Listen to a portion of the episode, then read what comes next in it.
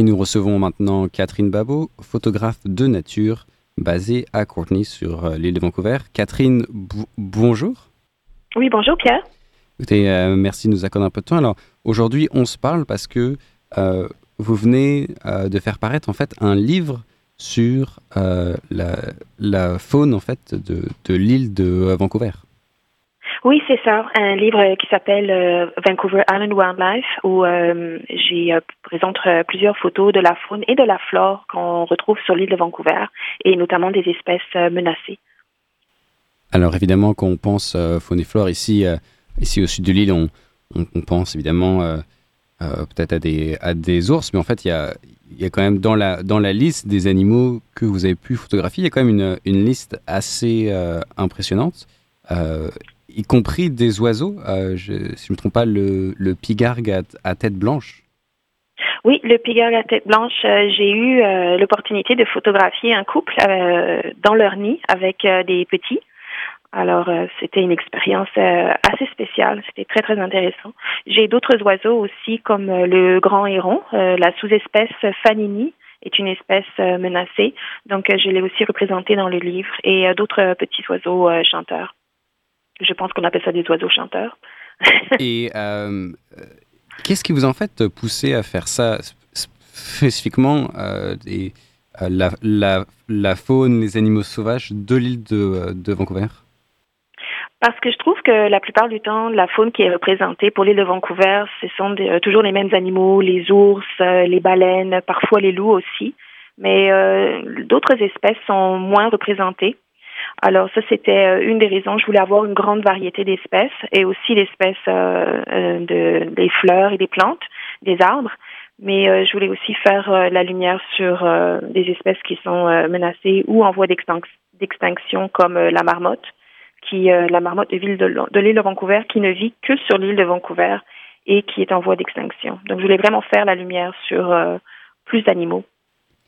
Alors, euh, photographe, c'est toujours un métier euh, assez, assez fascinant. Photographe de nature encore plus, parce qu'on peut imaginer que pour certaines espèces, il y a des précautions à prendre pour votre sécurité, puis il y a d'autres espèces euh, qui, qui, sont évidemment plus dures, plus dures à capturer, pas leur faire peur, mais quand même avoir une bonne image. Qu'est-ce qui a été pour, pour vous dans cette expérience l'animal le plus dur à photographier? Euh, ils sont tous difficiles à photographier de façon générale si on veut obtenir des bons clichés. Évidemment, on peut avoir une photo d'un ours, mais avoir une bonne photo d'ours, ça demande un peu plus de temps et de patience. Euh, pour moi, ça a vraiment été euh, l'élan de Wapiti, on l'appelle, euh, pardon, l'élan de Roosevelt ou euh, Wapiti. ça, ça a été un vrai challenge à photographier. J'ai commencé l'année dernière à essayer de les trouver sur l'île de Vancouver. Comme ils sont chassés, ils sont très très méfiants des humains. Donc, euh, j'ai commencé à l'automne dernier, j'ai trouvé beaucoup de, de traces, euh, des excréments aussi partout. J'ai continué à les chercher pendant l'hiver euh, en raquette. Et puis finalement, au printemps, j'ai trouvé une harde au nord de l'île de Vancouver. Et j'ai été capable de l'approcher un peu plus cet été. Et finalement, je, je m'en suis tirée avec des clichés de la famille, des petits qui avaient moins de trois mois en train d'allaiter avec les femelles et tout. C'était vraiment un moment très, très particulier après tous ces, mois de recherche intense.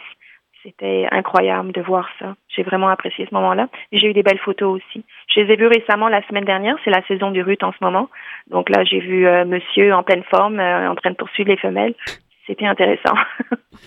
oui, on peut, imaginer ça. Alors, euh, c'est évidemment passer beaucoup de temps seul à, chercher, à chercher ces animaux, à obtenir ces, ces clichés. Est-ce que dans tous ces mois où vous avez travaillé, il y a peut-être une, une rencontre autre que ces euh, Wapiti euh, qui vous a marqué euh, de façon peut-être émouvante même. les Wapiti m'ont vraiment marqué de façon émouvante. pouvoir assister à l'allaitement, je pense que c'est un moment très rare et ça, ça m'a vraiment, vraiment touchée. J'ai eu aussi la chance de rencontrer les marmottes euh, qui il y a à peu près une quarantaine de marmottes qui vivent à l'état sauvage sur l'île, donc c'est très difficile de les trouver. Euh, L'été dernier, j'ai commencé ma maquette. Euh, j'ai monté euh, une montagne avec un groupe de moustiques. Euh, j'ai pas du tout trouvé de marmottes, mais cet été, j'ai eu la chance de les voir. Ça, c'était vraiment spécial. Du fait qu'ils sont en voie d'extinction et qu'ils sont très peu nombreux et très difficiles à trouver, c'était c'était vraiment spécial de les voir dans leur milieu naturel, juste en dehors des terriers. C'était vraiment cool. Donc on peut évidemment commander votre livre sur votre, sur votre site web et vous donner aussi des ateliers sur la photographie de nature.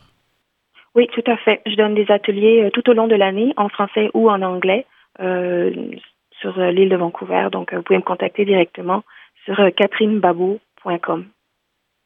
Eh bien, Catherine Babou, en tout cas, euh, merci beaucoup d'avoir pris un temps de, nous partager votre expérience euh, dans, la, dans la nature euh, de l'île de Vancouver. Puis on vous souhaite bon courage.